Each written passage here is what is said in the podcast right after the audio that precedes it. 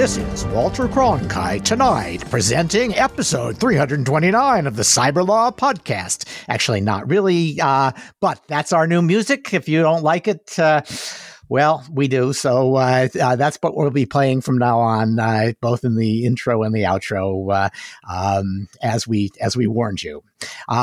Thanks for joining us. We're lawyers talking about technology, security, privacy, and government. And the views we're going to express here today do not reflect uh, those of our institutions, clients, family members, pets, uh, uh, or passersby. Uh, uh, today, I'm going to be interviewing Michael Brown, who's the director of the, the Defense Innovation Unit at the Department of Defense. He's an enormously influential uh, participant in the uh, American defense debates, and it'll be an entertaining discussion.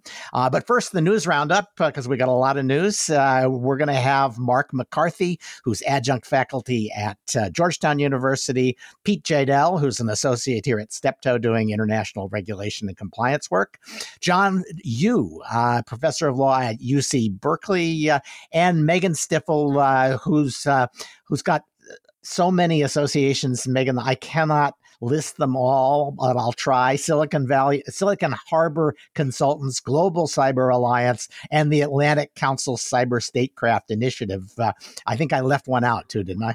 Uh, well, Jamil would be unhappy if we didn't mention the National Security Institute. Stuart, this is my effort to challenge your introduction with the longest running, et cetera. yes. Uh, well, I think I'm just gonna I'm gonna have a, a, standing policy that I'm only going to introduce guests who are not associated with uh, uh, Jamil Jaffer's National Security Institute, and I'll tell you if they aren't. Otherwise, you can just assume they are. Uh, all right, uh, let's jump in. There's a lot to talk about, and the biggest story of the week, maybe of the month, maybe of the year, is TikTok and WeChat. Uh, Mark, can you give us the background in four minutes? Yeah, l- let me first do WeChat. Uh, in, in August, an executive order prohibited all transactions involving WeChat, and it was effective September 20th.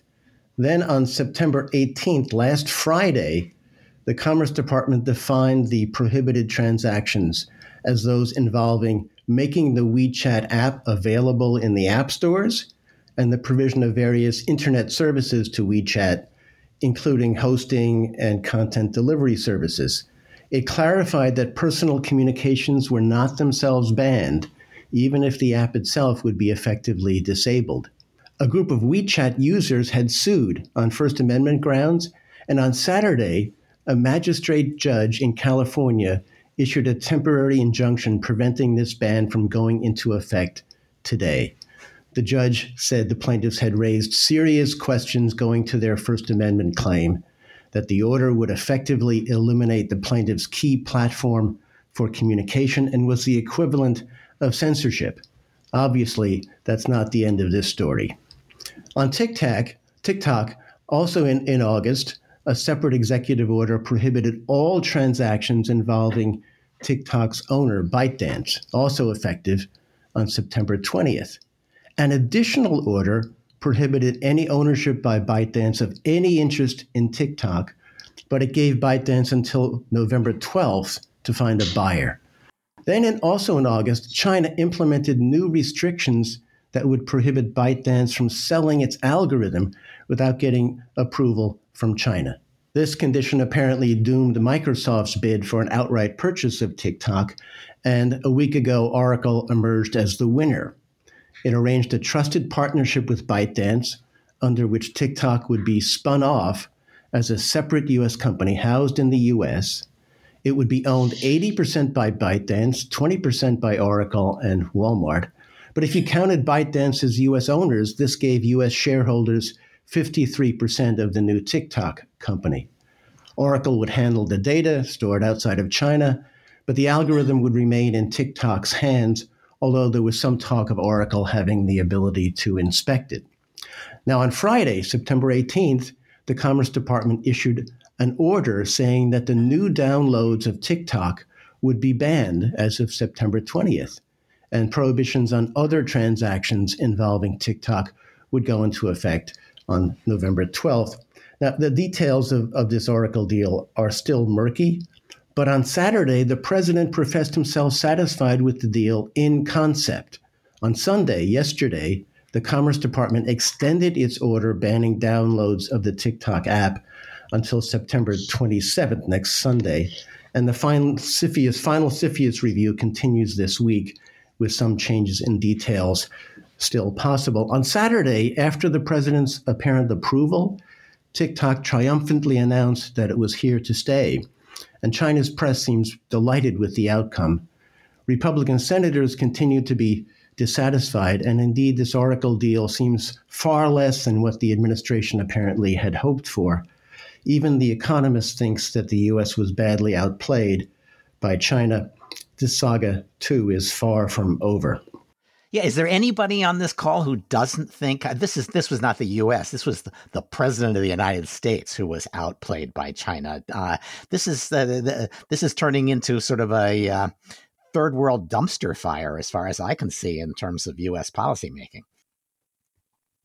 Okay, that's a consensus. Let's go back to we, uh, WeChat, uh, and, and you guys can jump in and tell me I'm wrong about uh, TikTok. But I, I, think WeChat has the more interesting legal issues uh, uh, since we have no idea what the president is thinking or doing on uh, TikTok.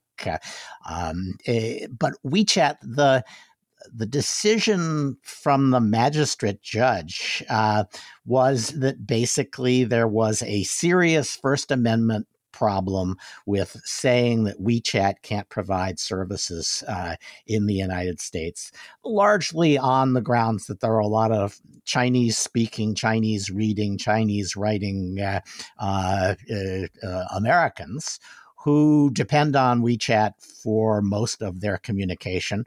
And uh, the court said, well, I don't know whether it's strict scrutiny or uh, uh, intermediate uh, scrutiny, but either way, it's not likely to survive. So I'm going to uh, to do a, um, a preliminary injunction.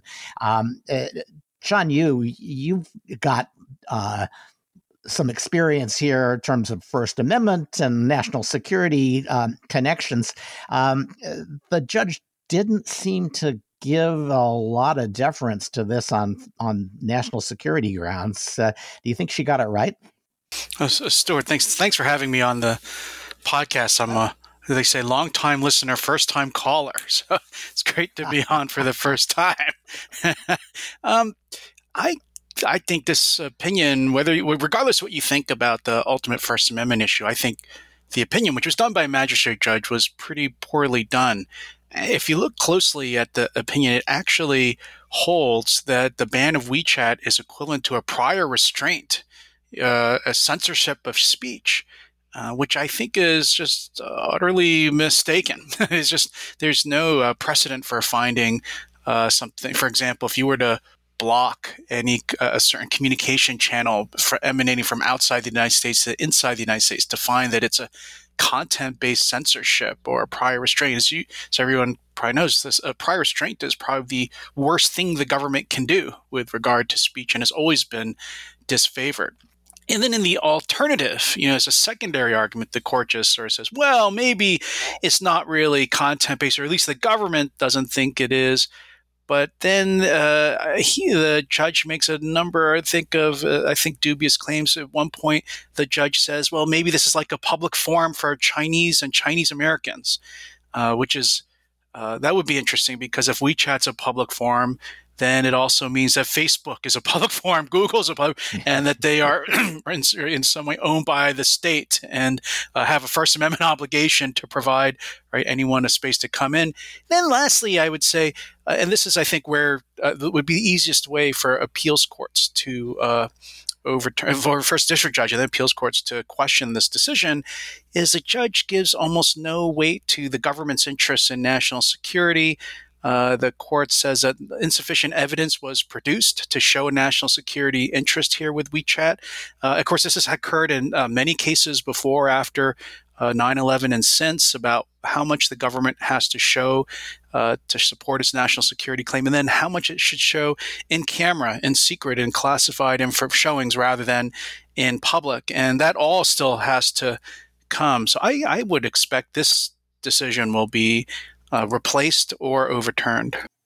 Yeah, I, I think I, uh, one can certainly hope that. I, this is a harder issue than I would like it to be, but uh, um, it would be astonishing for the law to say um, the Chinese government, which controls WeChat at the end of the day, and, and what WeChat readers can say and see and what they know about the news, uh, uh, that um, uh, the, U- the U.S. government cannot say we do not want Americans to be propagandized in that way.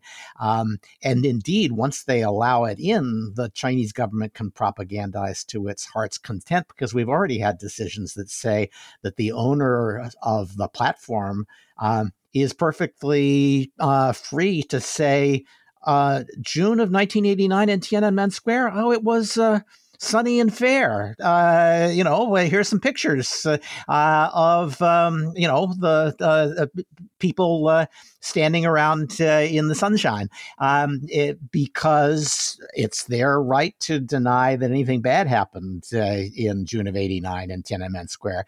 Um, and so we'd be in a situation where the Chinese government gets to propagandize Americans uh, who speak Chinese, and the U.S. government is not only forbidden to propagandize them, but forbidden to prevent the propagandization by uh, uh, foreign uh, nations who are don't have our interests at heart. There's another odd. interesting way that this, um, you know, the Chinese government's actions actually interact with this, which is the government's case would be really strong if it said, "Look, there's many ways."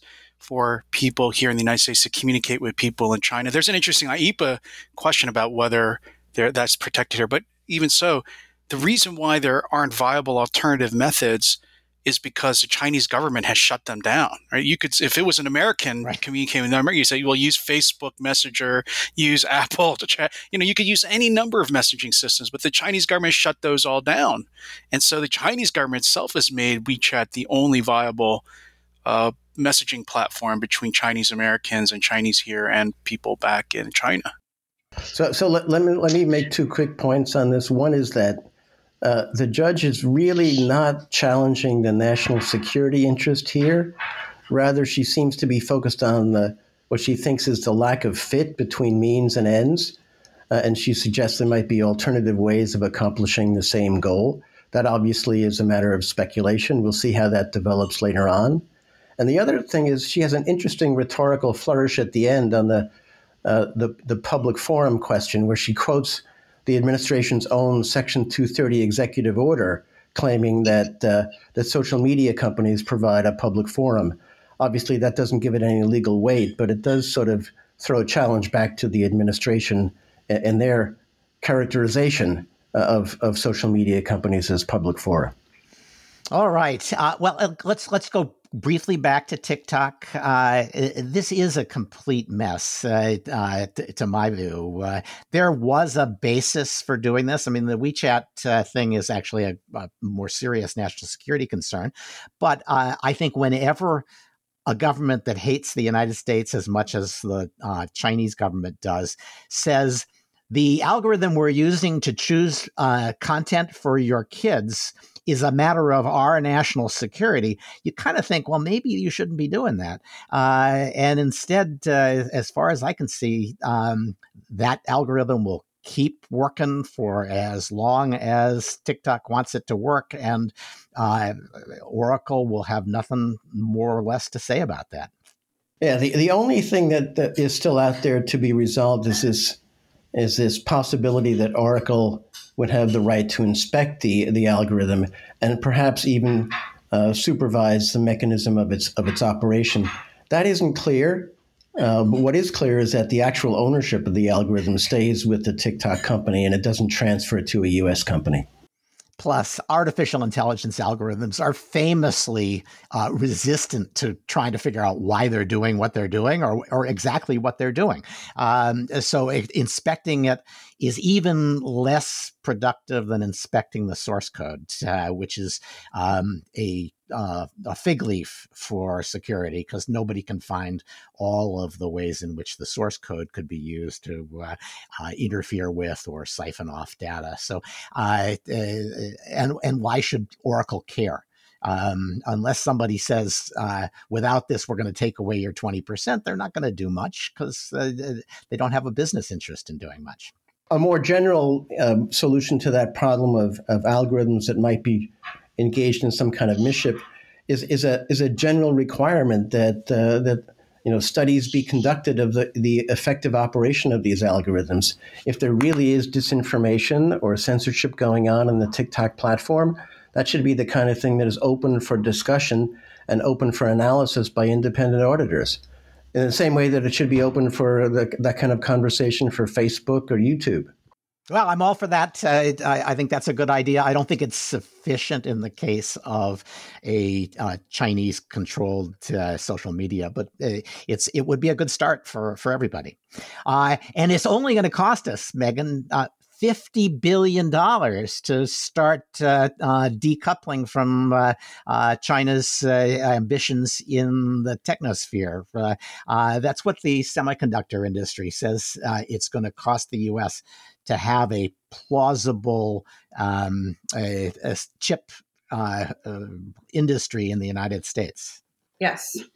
Um, so, I, at the risk of using some of these phrases we use too often. I do feel like this is a bit of kind of old wine in new bags here, but um, perhaps as as we know with wine, they change the label, and maybe this time it, it succeeds um, to get off the ground. So.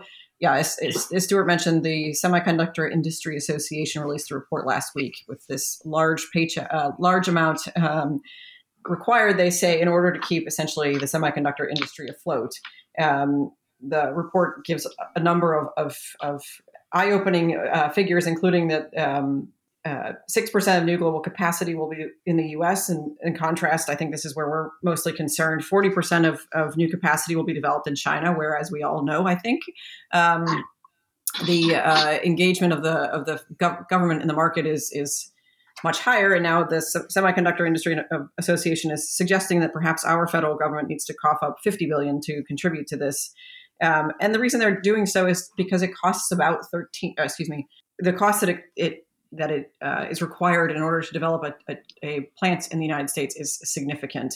And in the past, uh, and in most cases, the states give a large amount of incentives to to draw these plants there. And as we all know, many states are suffering in, in, the, in the COVID economy. So they're, I think, among other things, looking for federal assistance here.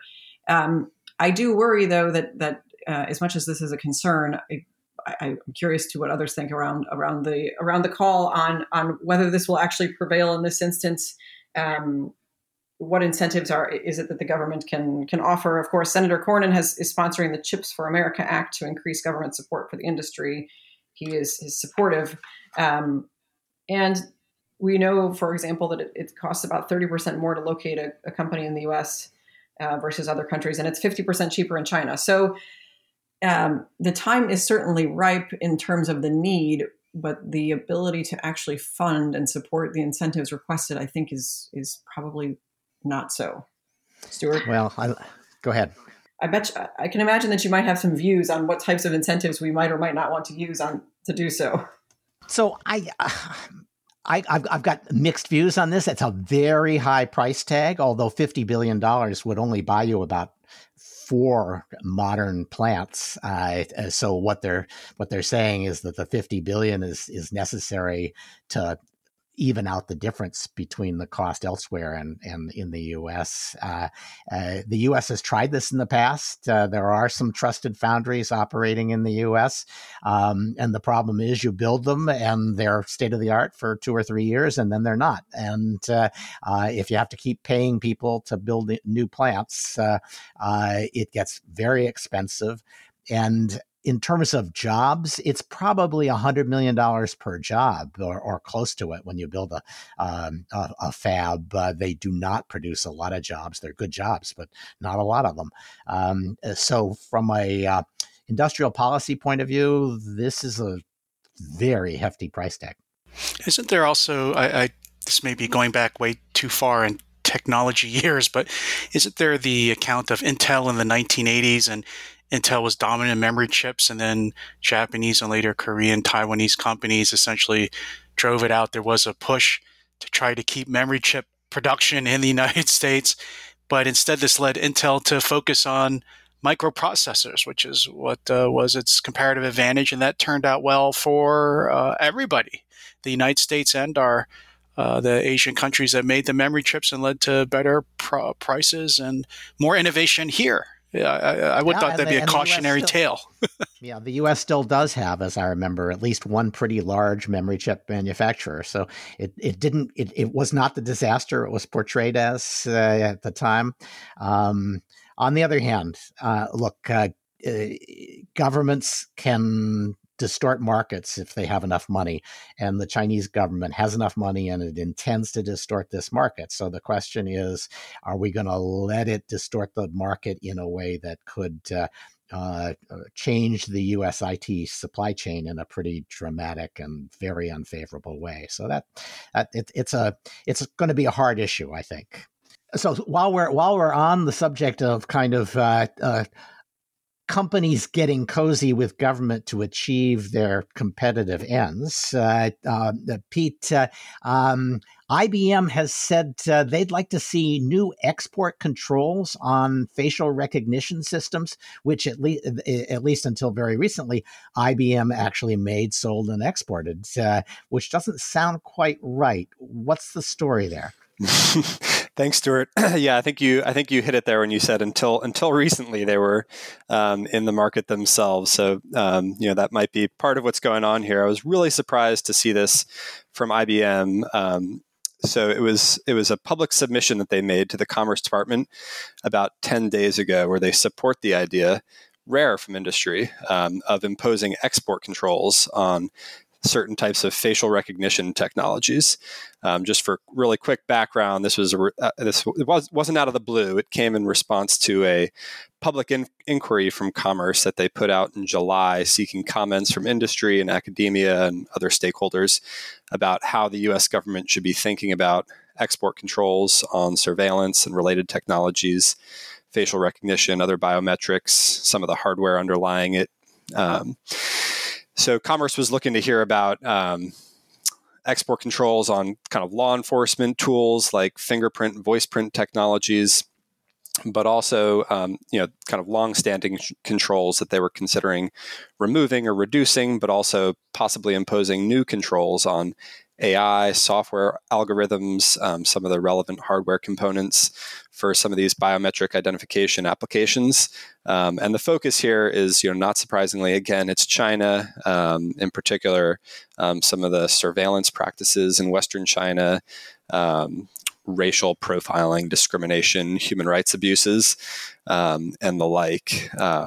so, you know, this is it's very rare to see a you know a company in the space calling for export controls. You know, I'm a export controls practitioner, obviously a huge fan, but um, you know, it's a very cumbersome way to regulate this type of um, technology development, commercial activity.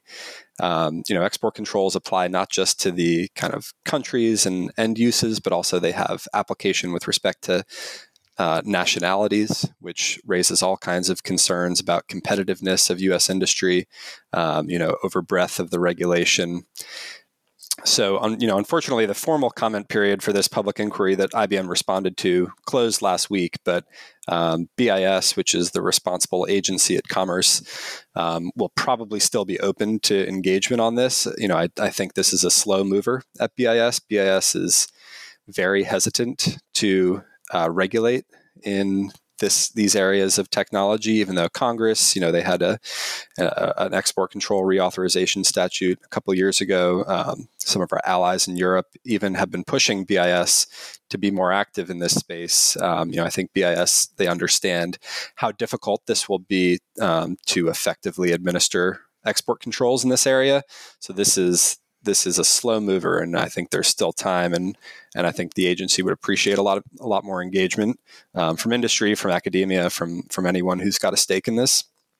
Yeah, you know, I, we we spent the entire Cold War with the Europeans telling us, Oh, that's very interesting that you're putting those export controls on. Those are unilateral, though. We, we feel feel feel free to sell our stuff to the people that you're not uh, selling it to. I, I think it's kind of nice to have the shoe on the other foot. Uh, we should tell them, yeah, go ahead, unilateral, uh, take the moral high ground, uh, uh, sacrifice your your companies uh, to political correctness, and we'll be right behind you soon. All right. Megan, uh, the House passed an Internet of, of Things security standards bill that got a, a little more attention than it probably deserved. Uh, it does set standards, but uh, they're they're only for the federal government, as I read it. Yes. Uh, so last week, um, Congresswoman Kelly and, and Representative Hurd uh, saw their bill received unanimous support, actually, bipartisan support. Uh, the bill is called the Internet of Things Cybersecurity Improvement Act, and it actually, I think, had 12 or more co sponsors as well. Um, it would re- require NIST, the National Institute of Standards and Technology, to create standards and guidelines for how government agencies use and manage IoT purchased by the government. Um, this would apply to computers, mobile devices, basically anything that can be connected to the internet. Um, it will also require OMB to review existing federal government information security policies and develop guidance so that the agencies can meet NIST's recommendations. NIST and OMB will have to update IoT security standards, guidelines, and policies at least every five years. And also, you know, the, the IoT manufacturers will have to develop basic patching and remediation capabilities for their devices so that the vulnerabilities can be fixed. There is a notification requirement for agent um, two agencies should a device that's been procured uh, become subject to a vulnerability, and DHS needs to publish guidance on what's called often CVD or coordinated vulnerability disclosure for contractors and vendors. So I'm a little more uh, hopeful, Stuart, uh, than, than, perhaps you are. That that um, the companion bill, I guess, is over in the Senate, and there is some hope that it might be fast tracked. Some others, perhaps. I think it came out. It, it's come out of uh, committee, so yeah, it could easily be fast tracked. Uh, uh, I just wonder whether um, you're an Internet of Things manufacturer. Uh, you've got to have a really cheap product. You've bought the cheapest possible firmware and software, um, and then the federal government says, "Oh." Well, we're not going to buy it if it if it can't be uh, uh, updated. And you say, well, how much of my sales go to the federal government today? It can't be much. I'm I'm I'm going to let somebody else take that business, uh, and so the federal government will just be out of luck on on IoT for a uh, a bunch of products. Eh, maybe. I mean, I sort of see this as similar. Obviously, not identical to what happened with light bulbs and, and actually computers in the first instance back in back in the when was that? The 90s 80s when we began with um, the, the, government said you need to buy computers that uh, are going to turn off so they don't keep sucking down energy. Then we had energy star light bulbs that that you know you, you might apply the same argument there that perhaps someone else can just manufacture the light bulb but it actually has turned out to really take off. Um, now that's not to say that it's cheap. In that case the energy star program is itself like a $40 million a year program or something but um, the quasi consumer advocate in me thinks that this might be actually a halfway decent way of trying to raise raise the ships that are out there sinking. Um, but well, Ener- and Energy Star was a labeling program that was aimed at consumers, not just at, at federal purchases, uh, and, and, and that would be uh, very sensible. Yeah, it began with the government though, um, and so they perhaps then it was extended to the private sector. So I, I sort of see a similar potential pathway. But here. that could happen. You're right. The Cyber, uh, Cyber, Cyberspace Solarium Commission has recommended that uh, all IoT devices must be patchable or the person who put them together and sold them is liable uh, for any harm they cause. So uh, uh, that idea is indeed right behind this bill, and so this. Uh, you know, any bill that is that passes unanimously, you wonder how much it does. Uh, but maybe this at least breaks a little bit of uh, ground for what could be a more elaborate uh, effort to regulate security on IoT. Okay, I, I, John, I want to talk a little bit about content moderation in the First Amendment uh, uh and picked three stories from uh, last week, uh, all of them conservatives complaining that uh, um, uh, Facebook and Twitter uh, treated them badly, um, and that it was a, a case of uh, double standards. Uh, um, in Facebook, uh, it was a political ad. Uh, the political ad was attacking Gary Peters and Joe Biden, and it said these guys want to take away female athletes' fair shot at competition um, eh, because they're going to let com- competitors who claim to be girls but were born a boy uh, play in and destroy girls' sports. That's they, call it equality. That's not fair.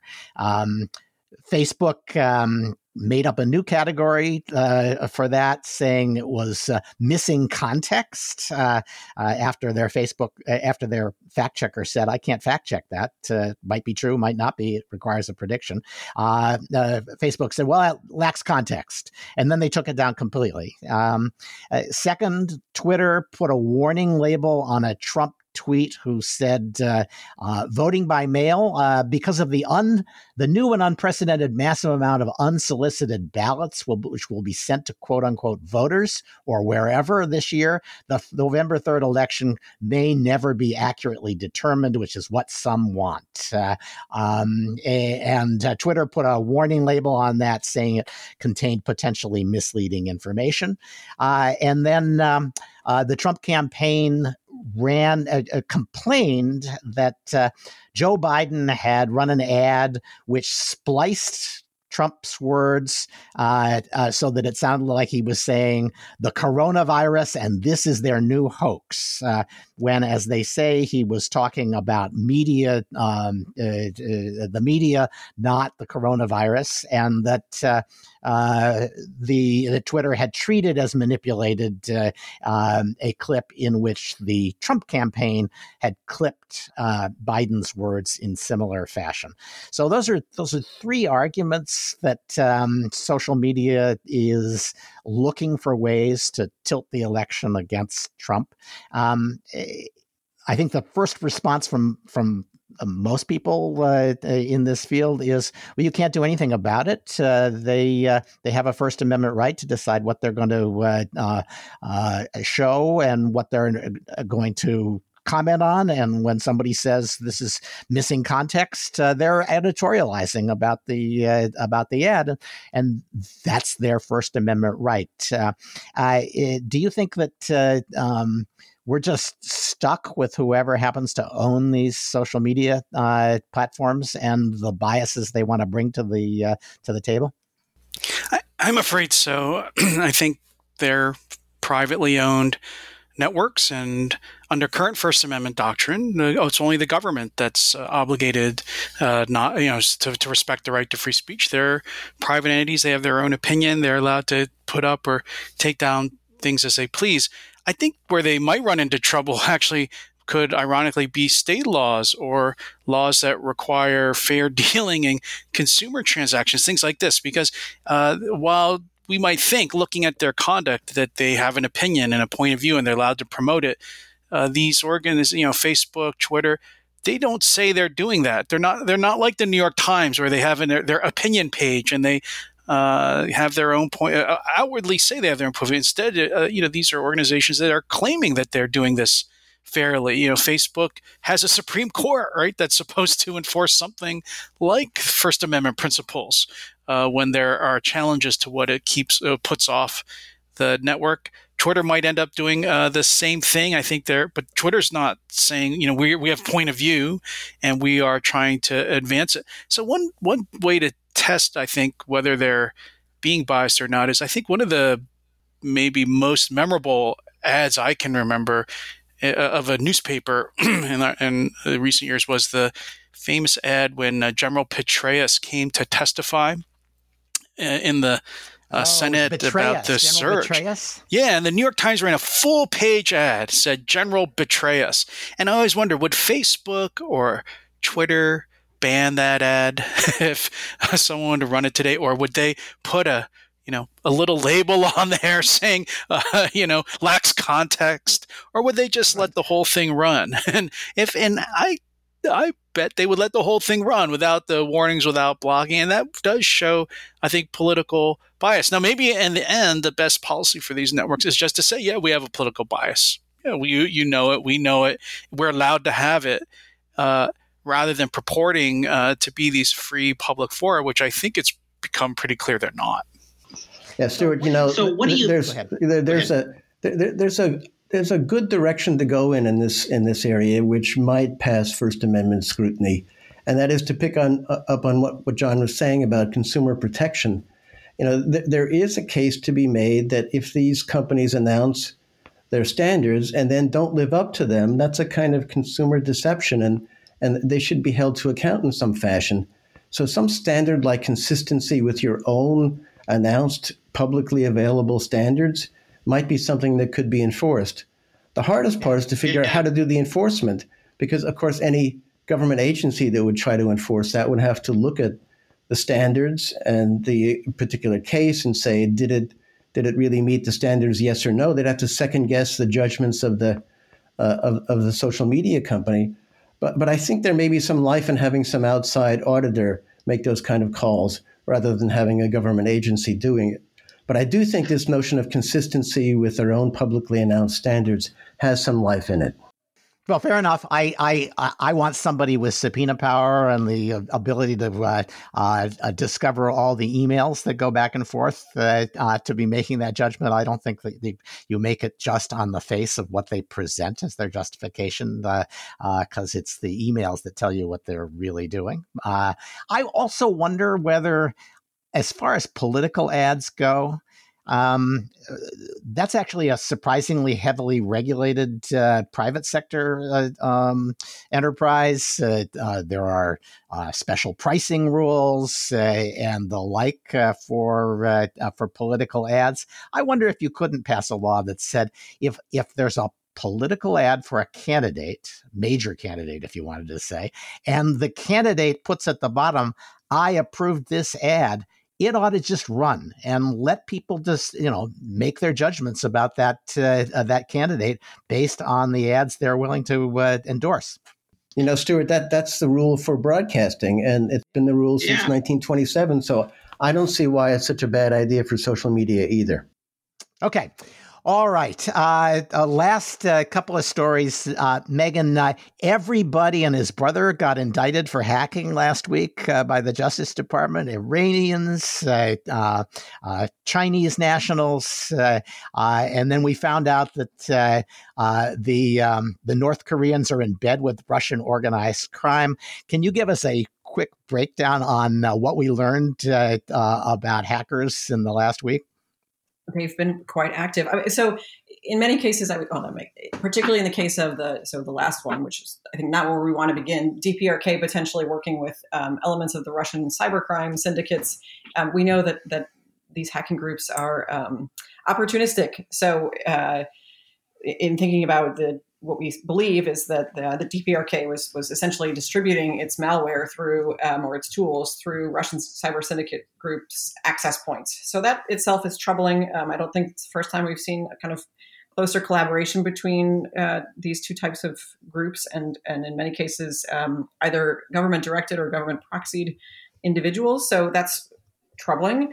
Um, in the case of the, so you mentioned also the several Iranian indictments. There was a case out of the Eastern District of Virginia, uh, and an indictment unsealed, charging um, uh, computer intrusions, unauthorized access, so several 1030 charges, aggravated identity theft, um, and a forfeiture um, requirement. Um, in this case, they were reportedly um, working to gather aerospace and satellite technology, international government from international governmental organizations in the U.S., a number of countries, many of whom we would all probably expect.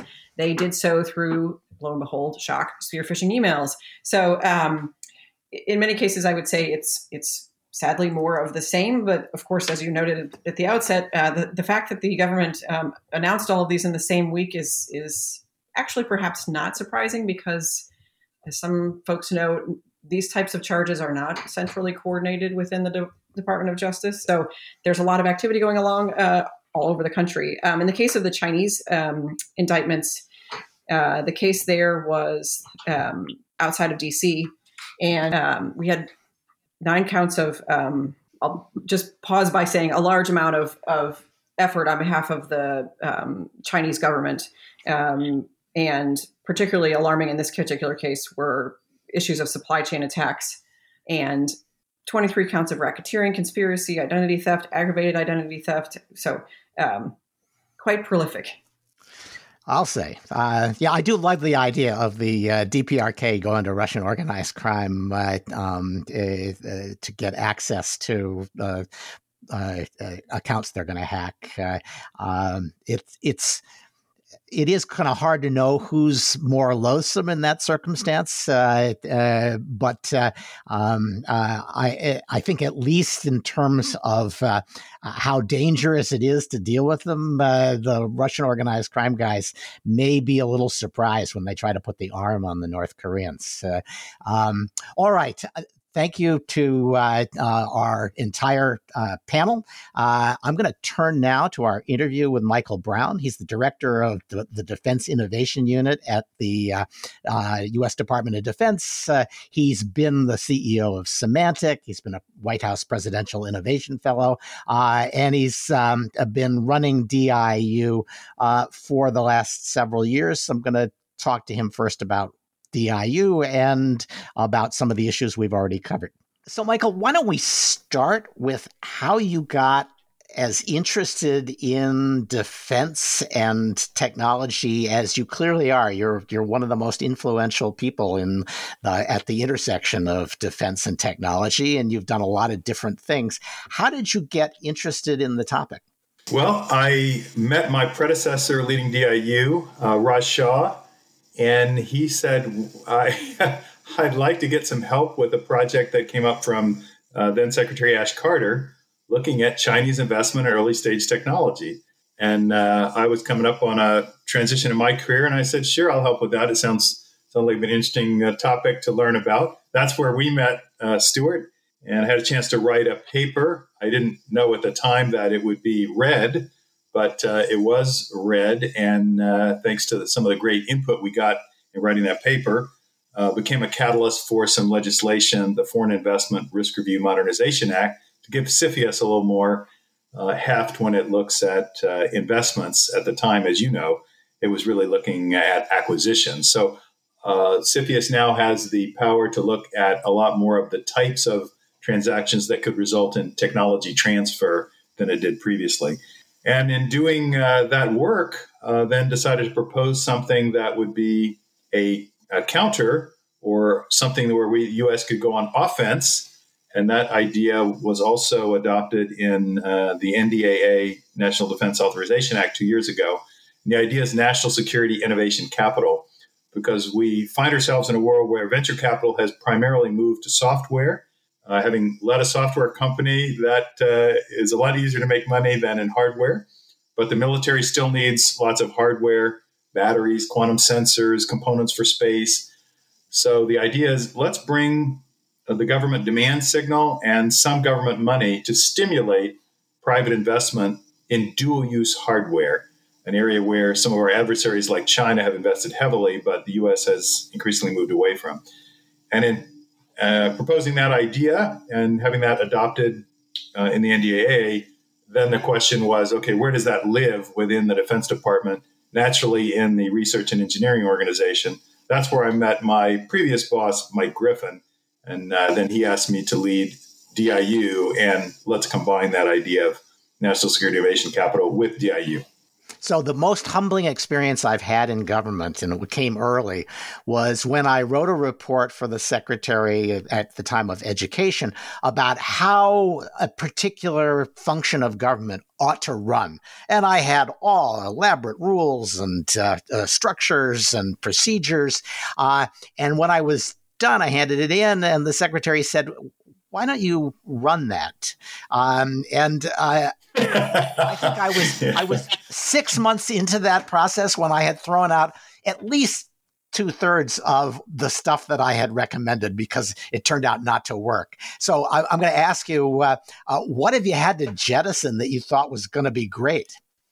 well, in this case, uh, the ideas surrounding National Security Innovation Capital, we're still waiting to put into practice two years later because while the authorizers thought it was a great idea, the appropriators didn't put money behind it. Of course, a lot of competing priorities for defense. Uh, but I'm excited that in the House version of the appropriations bill for defense, uh, the initial appropriation is there for NSIC. So we're hoping to get started on that uh, when the appropriations bill is done, if the Senate and the conference committee agree. So I'll be a better position to answer that later. I'd say the Defense Innovation Unit uh, was already uh, up and running, obviously in good shape. Uh, we just celebrated our fifth uh, birthday. Uh, so this was two years ago when I came in to lead DIU. And thanks to my predecessor, Raj Shah, already up and running and establishing some success. And we just tried to build on that by scaling what we've done at DIU. So, as an example, we're doing three times the number of projects we did two years ago.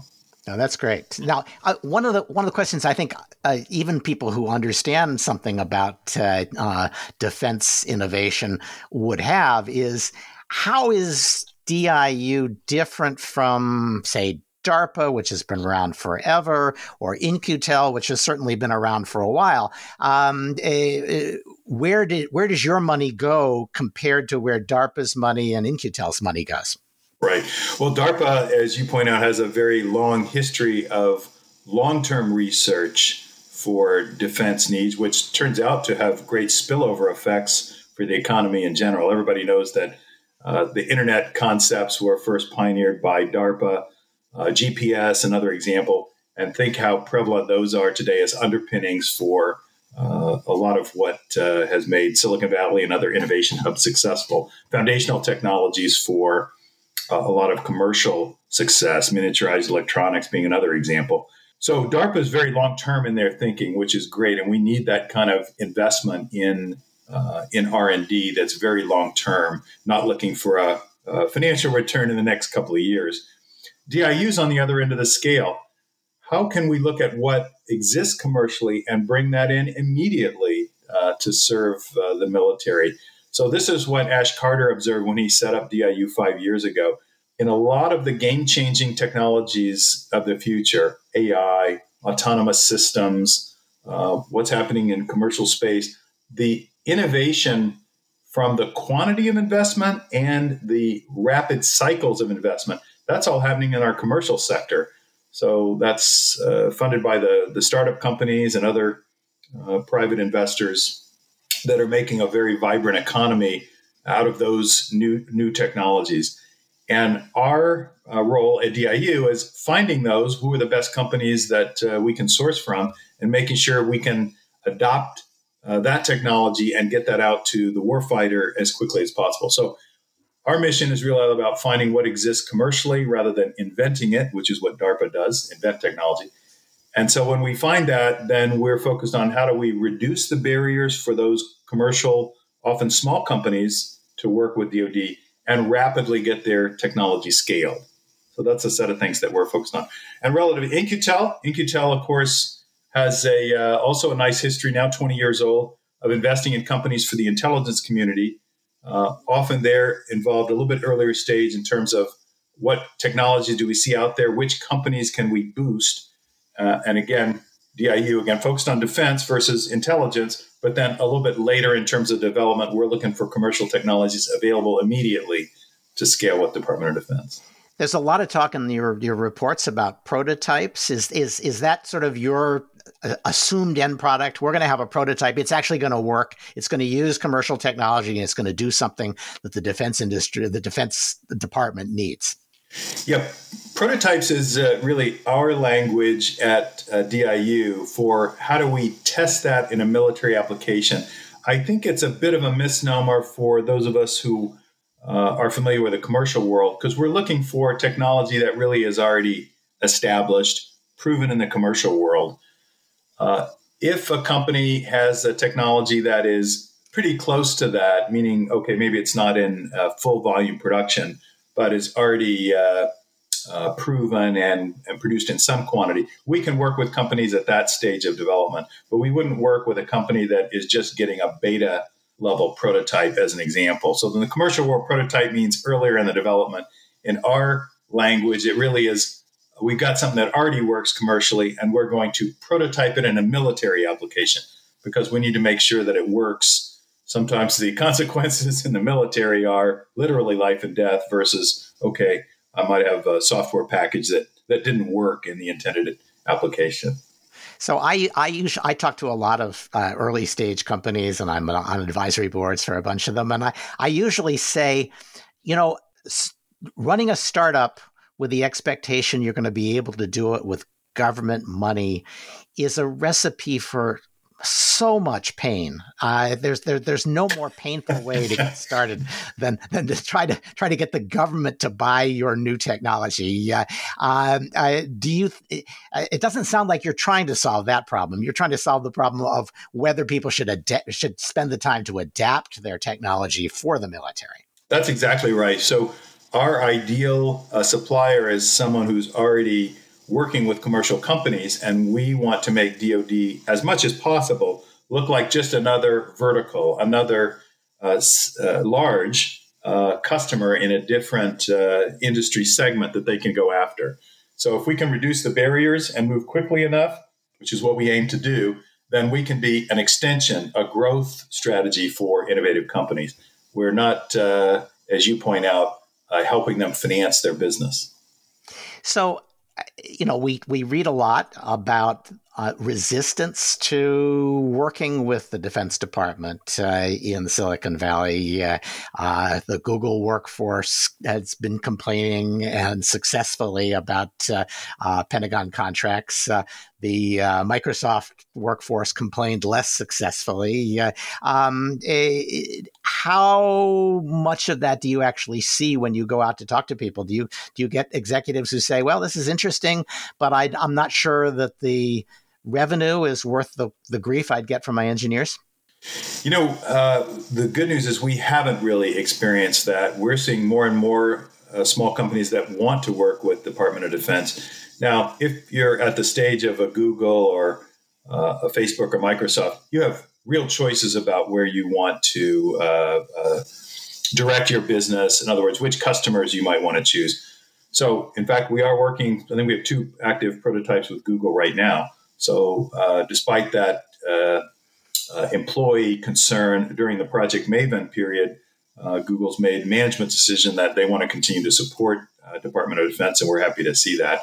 As you point out, others already said we're not going to crowdsource our business strategy decisions. Uh, Microsoft and Amazon being being primary there, but th- those companies that are large global providers have more flexibility. The type of companies we're most often working with, making that payroll, making sure they can raise that next round of funding means they're pursuing any business that uh, that makes sense to grow their grow their company. And we found an increasing number that uh, that want to work with DoD. In fact, the number of uh, the average number of companies responding to our solicitations is up 40% year over year. Now, you could say some of that's from the segments that we work in. Uh, if you're a company in commercial space, uh, maybe in autonomous systems, you know the government's going to be a big customer. So probably those employees have sorted through that before they ever started working with those uh, companies. Much less so artificial intelligence and cyber. Those companies don't need to work with DoD. Uh, but I'd say even with those, we're finding tremendous number of companies that want to work with us. The last solicitation we did, which was artificial intelligence applied to swarming drones, we had 111 companies respond. So we're very pleased with the reception that we're getting among innovative companies to work on national security problems. So that reminds me, you said that uh, software isn't uh, uh, your focus and that hardware, you know, that DoD actually does need hardware. But I just saw something that suggested that the U.S. government has fielded uh, its next generation fighter in something like four or five years. Uh, uh, and I'm assuming that that's a software revolution that made that possible.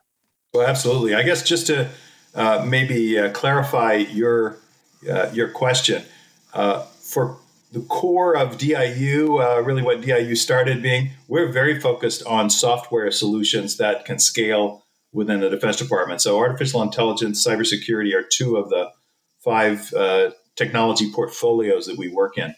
With the newest part of DIU, what we call National Security Innovation Capital, that today is focused on hardware because that's an, an investment vehicle. And the idea there is how can we stimulate more investment in hardware? So we see that uh, over the next 10 years, we're going to need more hardware suppliers than we have today. So two different parts of DIU.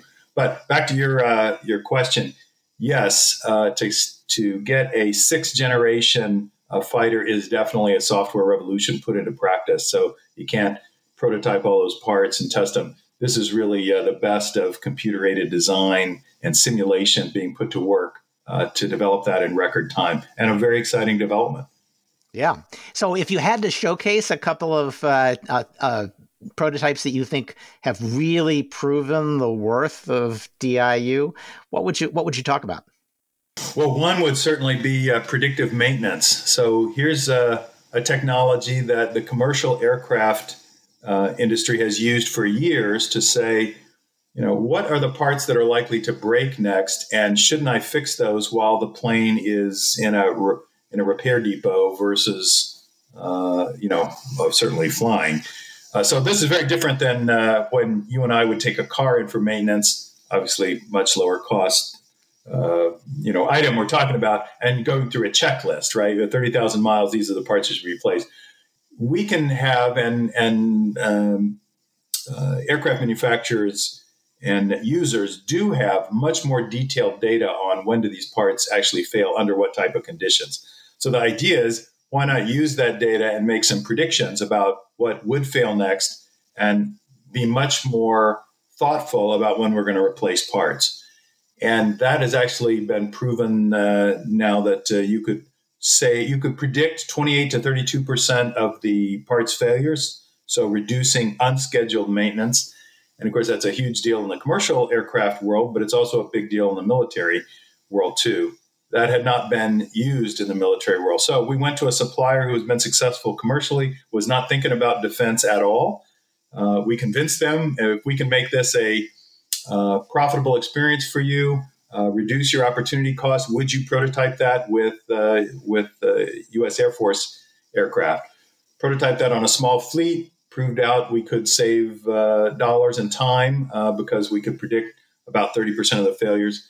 And, in fact, over time, that about 50% of what could be catastrophic failures uh, we could predict in advance. So that's a very big deal when we're talking about uh, perhaps saving some lives. So that's been very successful. We went from small fleets to the F 16, now on the F 35, and now that's been transitioned through the Air Force's Rapid Sustainment uh, Board. And maybe more exciting from uh, our standpoint at DIU is this is an example of what uh, Secretary Mattis asked us to do look for technologies that can scale across the entire military, not just one branch, not just one component unit.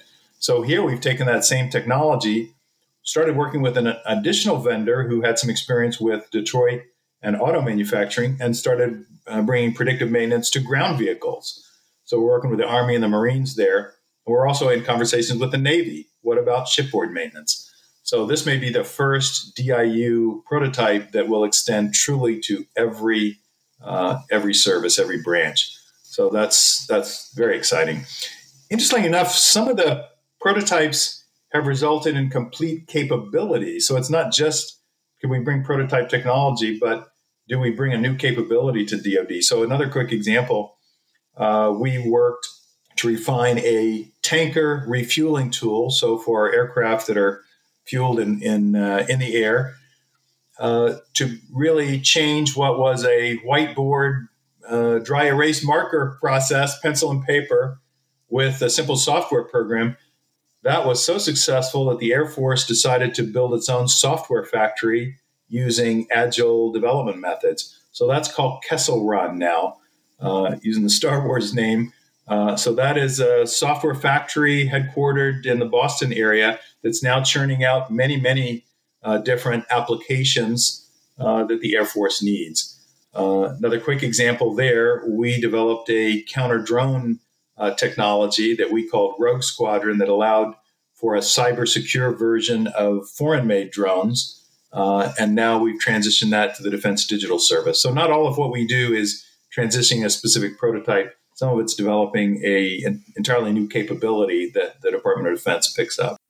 So this is like an add-on to a to a DJI uh, uh, drone that you could say uh, it, it, it intercepts all the data, sends it someplace else, and uh, uh, leaves you in complete control of the, both the drone and the data. Exactly right. Exactly right. Very cool. I would have thought predictive maintenance had a pretty hefty element of AI in it, or if it doesn't, it will soon. It uh, definitely does. So that was in our AI portfolio, and the company that uh, uh, has brought that to the Air Force, C3.ai, uh, has a platform uh, that they have developed uh, that really is uh, on the leading edge of how can we take these disparate variables and data and uh, and say more about or predict what can happen in the future if we have that level of understanding about our operations.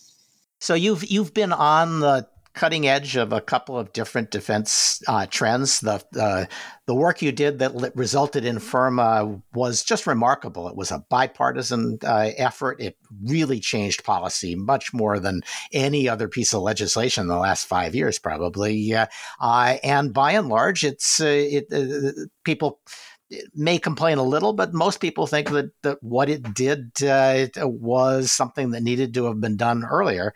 Um, and now you're doing DIU. At the same time, the country is moving um, quite dramatically toward a break with China in a whole host of uh, supply chain uh, uh um, industries. Um, China is not going to take this lying down. They they have their own strategy. Uh, they're going to have their own export control laws. They already do now.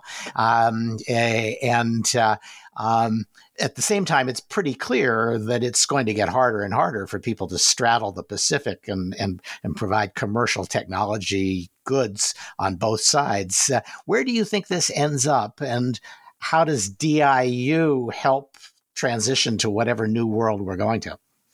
Well, I think we're in a technology race with China.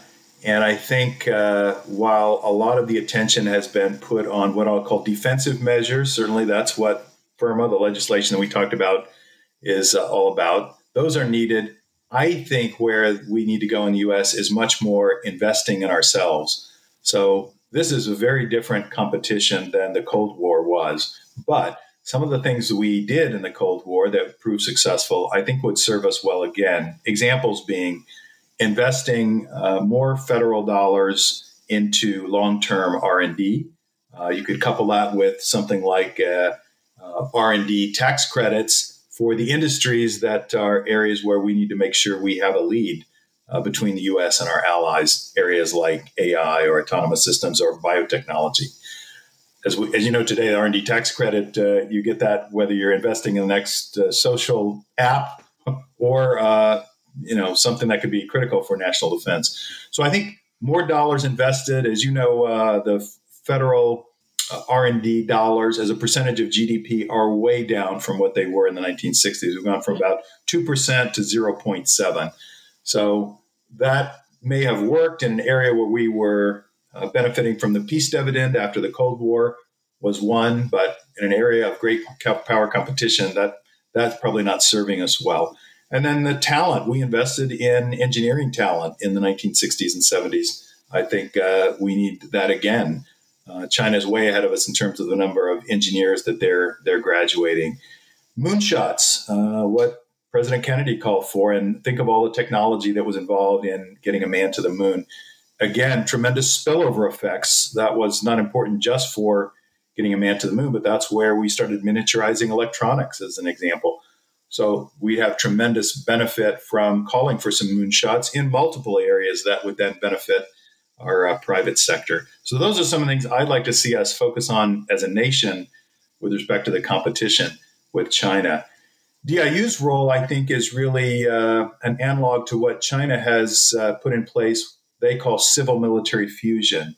So, for those not familiar, the idea there is every commercial technology developed in China is available immediately by fiat uh, to China's military, the PLA. So, here we don't have that system. We don't do things by fiat. Uh, we need to encourage and incent. Uh, incentivize our private sector to work with the military. So DIU's role, we've got to make that as seamless and successful as possible to counter uh, China's civil military fusion. Yeah, I, I, can't help thinking that that they borrowed that whole idea from us. I mean, we uh, it was President Eisenhower who talked about the uh, the military industrial complex, uh, and uh, uh, it has been very productive. The, the the U.S. has done very well taking its civilian agencies and turning them into military uh, suppliers as necessary. Um, and uh, we've never had somebody who did that as well on the other side, but we may this time, and so we're going to have to up our game. Um, That's right. You've you've you've been running DIU now for a few years. You've done the uh, uh, the report that was so influential, and then you ran Symantec for 13 years. Uh, um, how would you compare the two, especially for somebody who's thinking about a, a career uh, in technology but not sure whether they should go to government or to uh, to industry? Yeah, so Symantec, I was on the uh, board for 13 years and ran it for the last three. I was there, just those who know Symantec's history.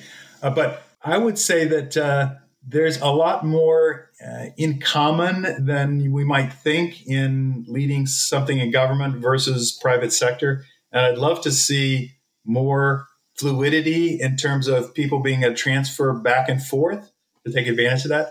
Maybe I feel more that way because DIU is really at the intersection of government and technology. But I think we would benefit thinking about the challenges ahead, especially with China that we were just talking about, if we were able to attract more technology leaders into government and we had more folks with that technology experience in various parts of government. Um, of course, defense, but certainly commerce, state. Um, I think I think we would be better off. So I'd love to see a little more uh, folks moving back and forth. All right. Well, uh, they can they can find you online and send you their resume. Uh, uh, Michael Brown, this was a terrific conversation. Thanks so much. It's uh, it's great to see you again and talk to you again. Uh, uh, I want to say thanks to Mark MacCarthy, Pete Jeydel, John Yoo, and Megan Stifel for our helping with the news roundup. and thanks also to Ken Weissman of Weissman Sound Designs for our new theme music. Please do send us feedback at cyberlawpodcast at steptoe.com. If you suggest a guest and they come on the the show, we'll send you our highly coveted Cyber Law Podcast mug. Uh, Michael, uh, we're glad to send you one. If you don't have one, uh, uh I will make sure you get one. Uh, it's under $20. You can accept it uh, without any problems under government regulations. Uh, follow me on Twitter uh, at Stewart Baker. I occasionally will uh, highlight the uh, stories we're thinking about running and ask people for comments on it. And uh, uh, when you're done, rate the show on iTunes or Google Play or Spotify or wherever you get your podcasts. This has been episode 329 of the Cyber Law Podcast, brought to you by Steptoe and Johnson. Please join us next time as we once again provide insights into the latest events in technology, security, privacy, and government.